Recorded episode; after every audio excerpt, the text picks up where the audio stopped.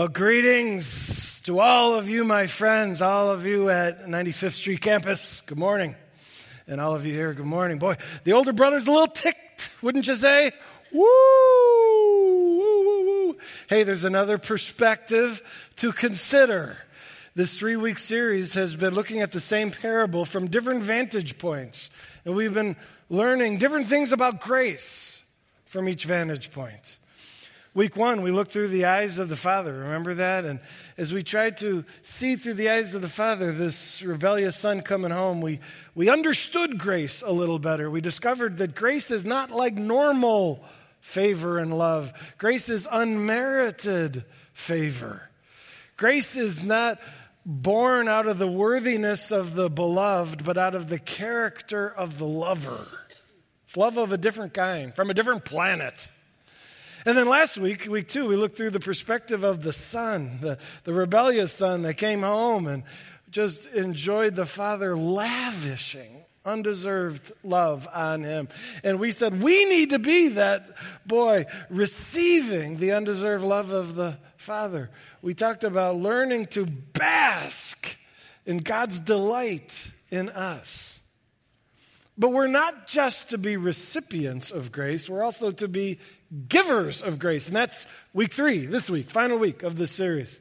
And here we learn from the perspective of the older son, the, the brother, who didn't rebel, but observed the father lavishing grace on his evil brother. And uh, he wasn't real thrilled about it. He failed to give grace like the dad. You ready? You know, in this study of grace, I want to kind of dedicate this particular message to a dear friend of mine, Christy Rudder. Uh, Christy was a uh, consultant, actually, of our church, but I've known her much more longly than that. It's, it's been a tough couple weeks for me. I, as you remember last week, I shared I lost my uh, grandmother, and my wife and I lost our dear friend Christy after a four year battle with breast cancer. Uh, Christy was an absolutely amazing woman. Let, me tell you how I got to know her, and it will reveal just her propensity to give grace to others. All right? Christy and I went to Wheaton College together, but I really didn't know her until uh, just the last three weeks I was at Wheaton, she actually dated my college roommate for the last three weeks that I was at Wheaton. And at the end of those three weeks, uh, they had to depart by necessity. My roommate and I moved up to northern Wisconsin to work at a camp for the summer. And Christy went on a missions, a summer long missions trip to uh, Bolivia. They didn't do a good job of clarifying the nature of their relationship after those three weeks of dating. My roommate kind of assumed that it was over. In fact, as soon as he got to camp, he met a girl who turned out to be his wife. Christy assumed that they had a relationship, and as a result, from Bolivia, she was writing love letters all summer. This is before internet, you know, where you could communicate quickly. And so these love letters kept coming uh, snail mail love letters. And because my roommate was on to another girl, he never read any of these letters. I read every one of them. So I. I would ask him, Hey, I see you got some mail. Did you get any more letters from Christy? And he's like, Griffin, you want them? I'm like, Well, if you're okay with it. He's like, Here, you know, and I read them and I reread them. And uh, here, I call them love letters not because she loved my roommate. She didn't. I call them love letters because she was in love with Jesus Christ, and her letters described that affection. I was profoundly impacted by these letters. I would read, and she uh, would, would describe her awareness of God's overwhelming affection for her, her growing affection for him, and then her passionate love for the people she was ministering to in Bolivia. And I was getting a window into a heart so different from my own. In fact, uh, here's what happened. I, I, just poured into these letters, read them, reread them, and then year and a half later, okay, I didn't see Christy or have any contact with her during that time. I was at Wheaton College for a homecoming event. I was at the football, homecoming football game, and I bumped into her in the stands. And I'm like, Christy. And she was like, Jeff Griffin? And I'm like, that's right. Good to see you. Tell me what's up. She said, Well, I'm graduating early in December, and I want to get into student ministry, working with high school students. I said, Christy, I'm a youth pastor right now. And I remember putting my hands on her shoulders and I said, Please come work with me, be my partner in ministry. She's like, Jeff Griffin, are you offering me a job? And I said, I am. She goes, You barely know me. And I said, I know you better than you think I know you. and I had to confess to her that I had read all of these letters. And as I was reading Christy's letters describing this uncontrollable love she had for all of these people she was ministering to, I noticed how different that was from my own heart at that time. At that time, again, I was uh, working at camp, and I had come to camp with this, uh, this naive expectation that I was going to love these campers like they've never felt love before. And you know what I found out about myself? I found that it was very easy for me to love some of them, and not so much some of them. There were some of them that were just precious kids, you know, just good hearts, respectful, obedient, delightful. And I just, oh, I love them. There are a bunch of kids who were not so. They were ornery, evil. They were, oh, they were just brats. And I just discovered I have no affection for them in my heart. Why? Because I was doing love the old fashioned way, the earthly way, and that is that if you deserve it, you'll receive it. But if you don't draw it out of me, you ain't going to get none. And Christy, on the other hand, had a dynamic of a divine type going on in her heart where this love that's like grace, this unmerited favor was flowing out of her. And at that time in my life, I knew very little of that dynamic. Well, that's the dynamic that we're going to study, and let's do that. We're going to turn back to Luke 15. Let me just remind you of the context in case you're new to our series this week, or maybe you slept through the first couple of weeks and a reminder is helpful. So, there was a boy, and he said to his dad, Dad, tired of waiting for you to die. Give me my inheritance now. Because I believe life apart from you and this family would be better. And he took the inheritance and he went off to a big city. And for a time, I'm sure it was great. He was partying and spending money lavishly and winning friends as a result. But the money ran out and the friends left him. And he eventually found himself penniless, starving, and miserable. Life apart from the Father turned out to be a little less than he had hoped. And in his desperation, a thought of maybe going back to dad and trying to get a job came to his mind. So he tried it. And oh, the glorious scene where the boy gets to the end of the driveway and the dad sees him, and Jesus says, The dad took off running down the road. And the boy's like, ah. But the dad grabbed him and hugged him and kissed him and said, My son, my son, servants, bring a, my best robe and put it on him. Put sandals on his feet and a ring on his finger. And let's have a celebration of the greatest sword. In fact, kill the fatted calf. Spare no expense. We are going to party because the boy I love lavish grace. Well, we get to the older brothers. This rebel kid has got an older brother who's not a rebel, at least outwardly. Let's see his response, shall we? If you care to read in the Bibles on the seat back, you'll find, and uh, 95th Street as well, you'll find on page 1048, Luke 15, starting at verse 25. Meanwhile, the older son was in the field, presumably working.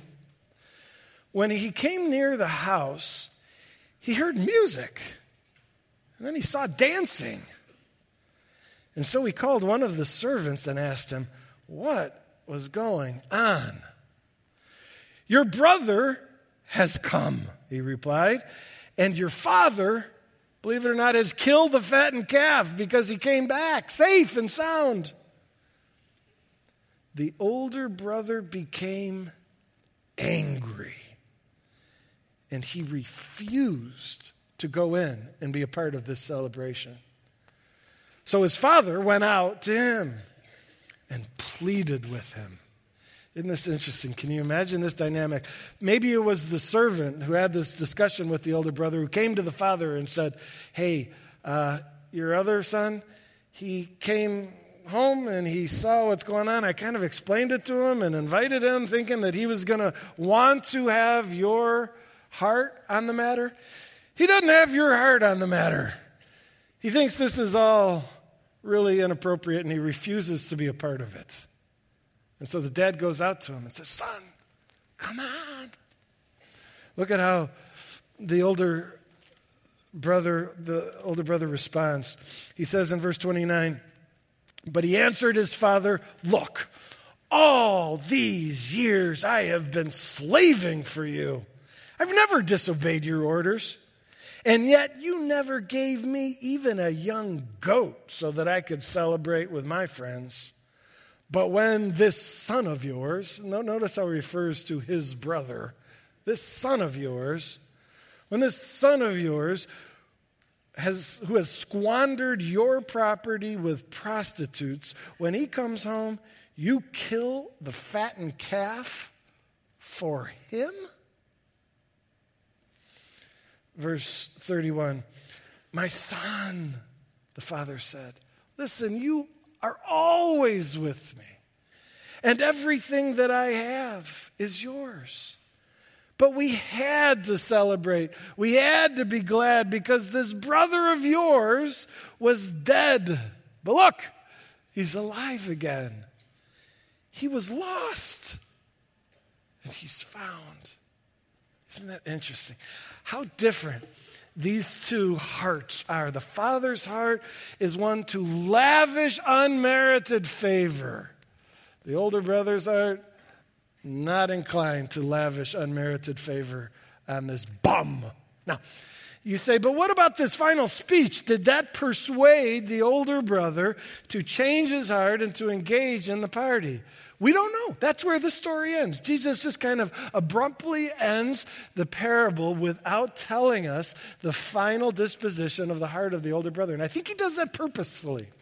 Because Jesus doesn't want us so preoccupied with how did the older brother finally respond, but rather, how do you respond? And how do I respond? That's what we should be focusing on. That's the end of the story that matters. Because we are the older brother. He said, wait a minute, you said we're the younger brother. Who are we in this story? Well, actually, we're both. We can relate to the younger brother because we are the one who wandered far from God and lived in rebellion against Him. And we are the one who comes home, if you're a Christian, and receives God's great grace. But we are also, like the older brother, called to give grace to undeserving people all around us. And so we're both. And the question, as we take the perspective of the older brother, is this how good are you at just celebrating and loving people who don't deserve it at all? You know, uh, one of the things I didn't tell you, and I feel inclined to tell you now, is the context of this parable. Who was this parable originally shared with? I haven't mentioned this at all. Do you know? Uh, to, to find out, we got to go back. We got to go back to the very beginning of Luke 15 and allow me to read the first three verses.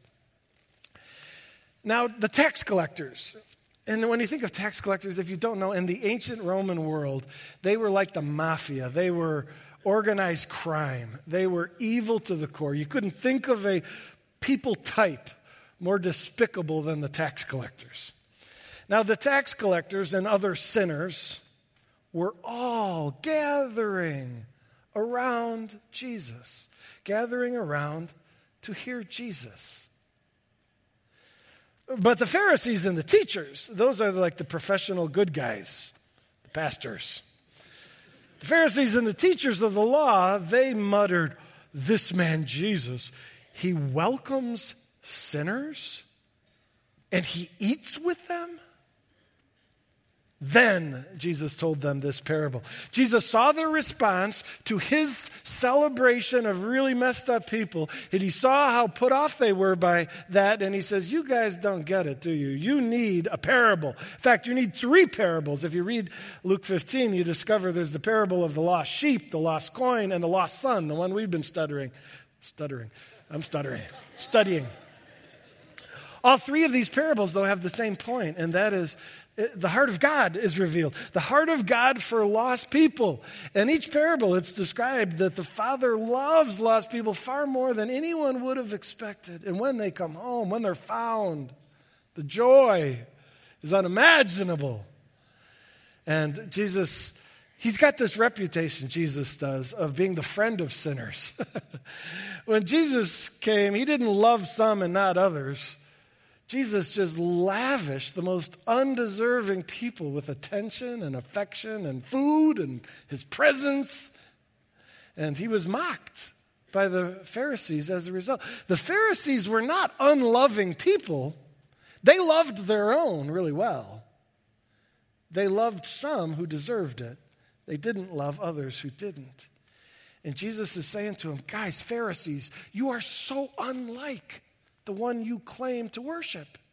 You don't understand the heart of the Father. If you did, you'd realize that your heart is diametrically opposite to His. And so Jesus shared these stories for them. And so, in the first context, when the parable of the prodigal son was shared, it was these, this older brother that the Pharisees, the original recipients, could relate to. They were the ones who didn't see the point of loving those who don't deserve it. And so we got to ask are we Pharisees? Are we more like the Pharisees or are we more like Jesus? Are we those who, like Jesus, have a reputation as being a friend of sinners? Or are we like the Pharisees, good at loving those who deserve it, not so good at loving those who don't? Oof, I, I have a lot of conviction going on in me. Maybe you the same. Let's lean into this a bit, okay? Who do you struggle to love? Do you struggle to love people who irritate you? Maybe they talk too much. Maybe they don't talk at all. Do you struggle to love those who are more successful than you and are so arrogant as a result? Or do you struggle to love those who are much less successful than you? Do you struggle to love those that are of a different race or ethnicity? Do you struggle to love people of a different education or social class? Do you struggle to love those who don't like you? Maybe you're like, if you like me, I'll like you back. You don't like me? Well, forget it then. Let's take it home, shall we? When I mean home, I mean all the way home, because this even applies to your spouse. On a good day, you say, Oh, I love my spouse. Fantastic. Let's talk about a bad day. A day when they are irritating you. Oh, the sound of their voice is just driving you crazy. Undeserved love, unmerited love, love of another kind is needed in that moment to shower on your spouse that love. How about your kids? You say, I love my kids. What about yesterday? You know, what about when they are so disobedient and so disrespectful and they're driving you crazy? You know, it's been said that kids need our love most when they deserve it least. And we need to step into this dynamic of divine love, of grace, of unmerited favor, even in the family. And so, how do you do? With loving people who are hard to love. My friend Christy was amazing at this. Can I share another Christy story? So she did come and work with me for three years in that student ministry. And it was during that time she was driving her car, and the car in front of her, she noticed, had a license plate that said atheist, a vanity plate that said atheist on it. And in her heart, Christy felt the Holy Spirit say, You got to talk to this person. So she followed them. they turned right, she turned right. They sped up, she sped up. And it freaked the driver out at a stop sign. He got out of the car and he was very defensive. He's like, Are you following me? And she said, Yes, I'm following you. I noticed your license plate, she said. And then she said, Wait a minute. She got out of her car. Are you Robert Sherman? And he's like, I am. She goes, You're famous. She said, I would be so honored if you'd have a cup of coffee with me. And that's how her friendship with Robert Sherman began. And you say, Who's Robert Sherman? Maybe some of you remember, you, some of you don't. He actually passed away recently. Robert Sherman was kind of like enemy number one of Chicago Christians. He was a political activist, atheist, Christian hater. He sued many municipalities, suburbs, and through his suits got them to stop putting Christmas decorations on public owned properties. He had a campaign to get In God We Trust out of our currency. And it wasn't just, you know, legalities he was striving for. He was driven by a bitter hatred of Christians. And he wouldn't deny it. Uh, I mean, he called Christians names. They are stupid and gullible and just was inflammatory, venomous in his language. I couldn't stand him. I, I, didn't meet him, but I saw him on the news and I read about him in articles and I was like, oh, you, I'll show you, buddy. And then Christy says, Jeff, he's my friend. Like, what do you mean he's your friend? What do you mean you laugh together and have coffee together and talk together? How do you do that? And she goes, Jeff, I see him through God's eyes. I'm like, wow. Robert Sherman said to Christy, Christy, do you know you are the only friend I have that is a Christian? And then he said, In fact, I think you're the only Christian I don't hate.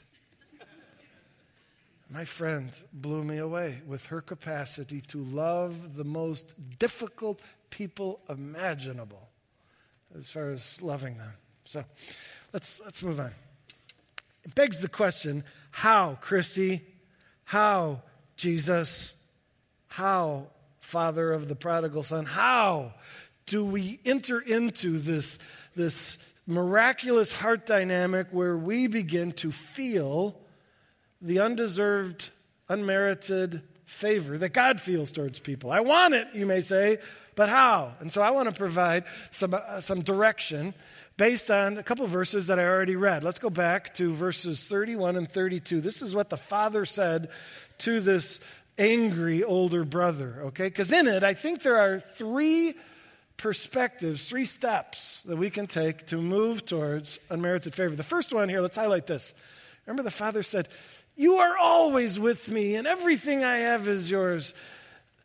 The father said, uh, Son, I, I want to talk about your brother, but before we get to him, let's talk about us.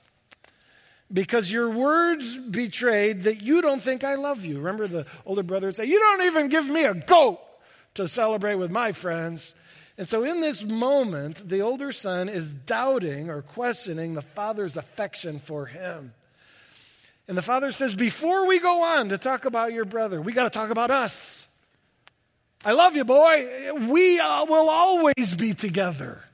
He points to their relationship. He goes, We're tight. Come on. I'm yours. You're mine. We're in this together. And then he talks about his generosity. Everything I have is yours. Yeah, I've been outrageously generous to your brother, but I'm going to be outrageously generous to you too. It's all yours, bud. It's all yours.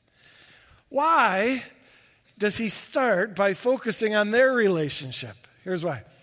We must receive the love of the Father before we have love to lavish on others.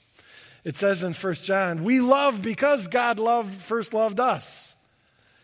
And for this older brother, he needs to bask in the love of the Father before he has anything to give his brother. It's kind of like a pitcher. Imagine a pitcher that's empty. And if you wanted to pour water into a glass with an empty pitcher, you're not going to get very far. But when water rushes in and fills the pitcher to overflowing, then you have something to give. We are that pitcher. And if our heart is empty, if we're not basking in God's affection for us, we don't have anything to give. But when we are pressing in to the encounter with God and we are basking in His unmerited, inexplicable affection for us, we are full and so full, in fact, that we can just pour undeserving love on others because we've received it so much. Another way to say this is you've got to master week two of this series, receiving God's love, before you can master week three, giving away the love. You need to be a receiver before you can be a giver. And so the first thing we need to do is get really good at receiving the love God has for us. Second thing, I'm going to call it, what am I going to call it? Reconsider. Reconsider. Reconsider who that one you're trying to love. Reconsider who they are in God's eyes. All right? What does the Father say?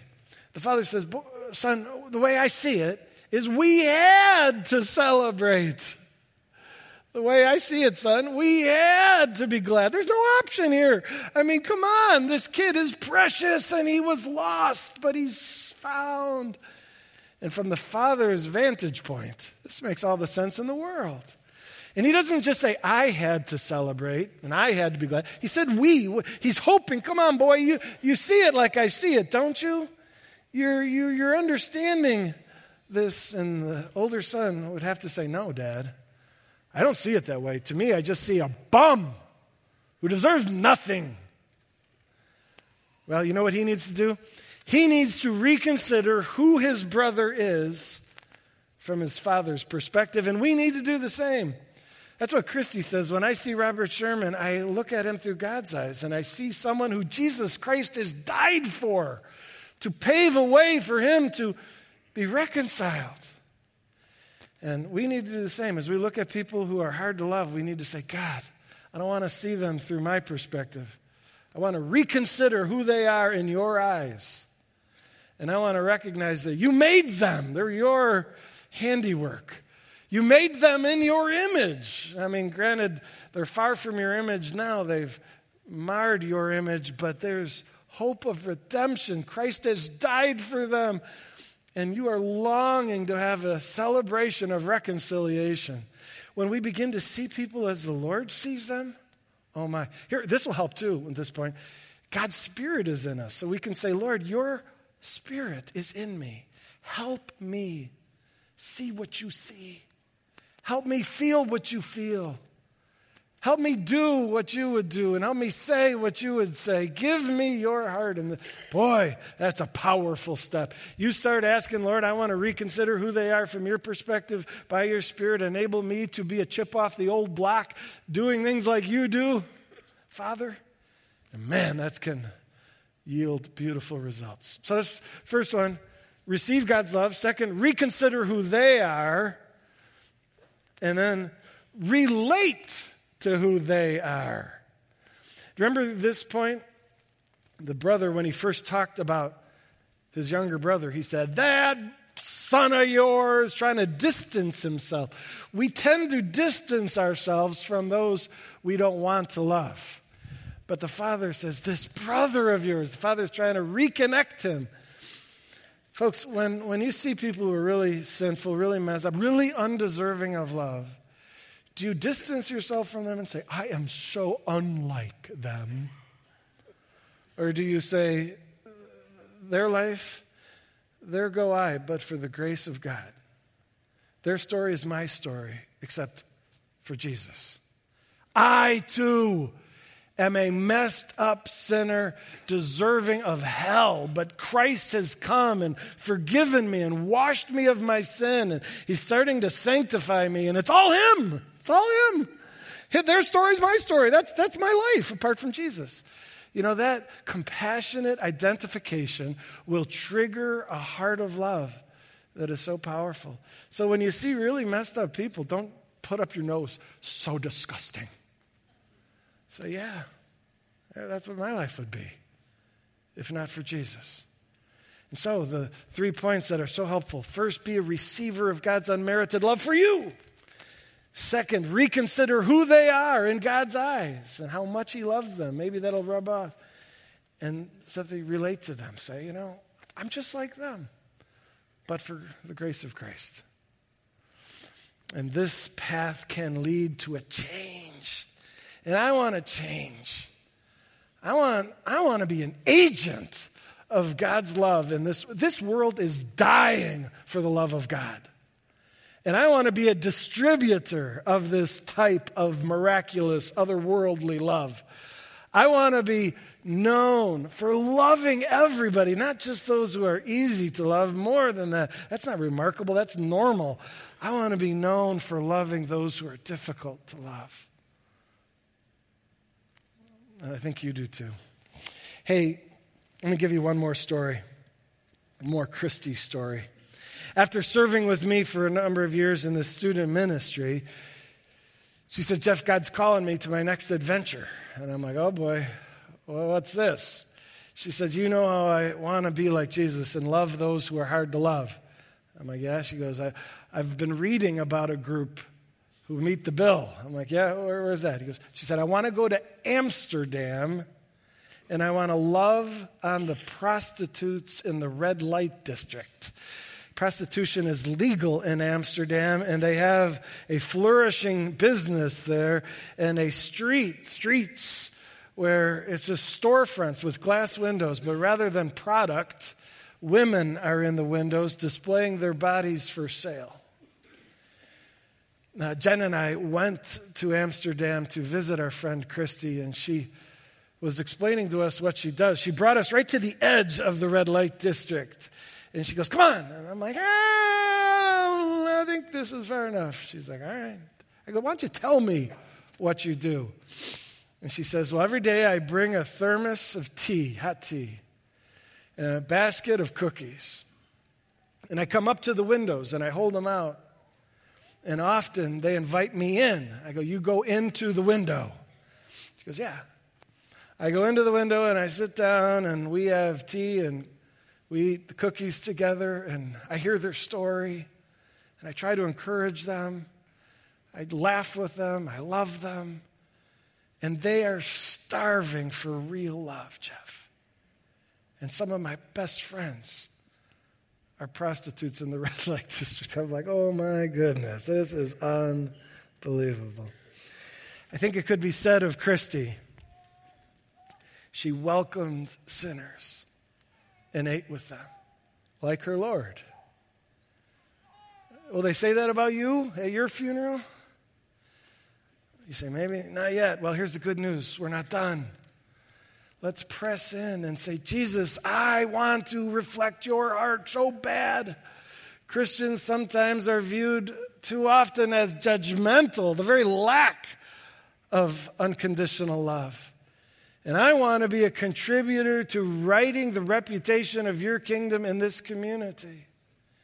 Give me a vision and give me the passion and give me the grace to be a chip off the old block, to be like you. And may we, may the Compass Church at the 95th Street campus, Hobson, all of our campuses, may we increasingly become a people who are empowered by God to not only receive grace, but just lavish grace on the world around us. Our family members, our neighbors, our coworkers, our church fellow members, whoever we come in contact with, to operate in the supernatural realm of undeserved merit, of God's love flowing through us to them. Amen? Let's pray. God, we thank you for this story. Man, I needed it, Lord. I will just tell you this grace is a concept that I can't get enough of, and I long to better understand and better embody your grace. And Lord, we long as a church to be, the Compass Church, to be a church of grace. Would you move in all of us, do a work in all of us that brings a smile to your face and makes your reputation beautiful in our communities? We pray this in Jesus' name. Amen.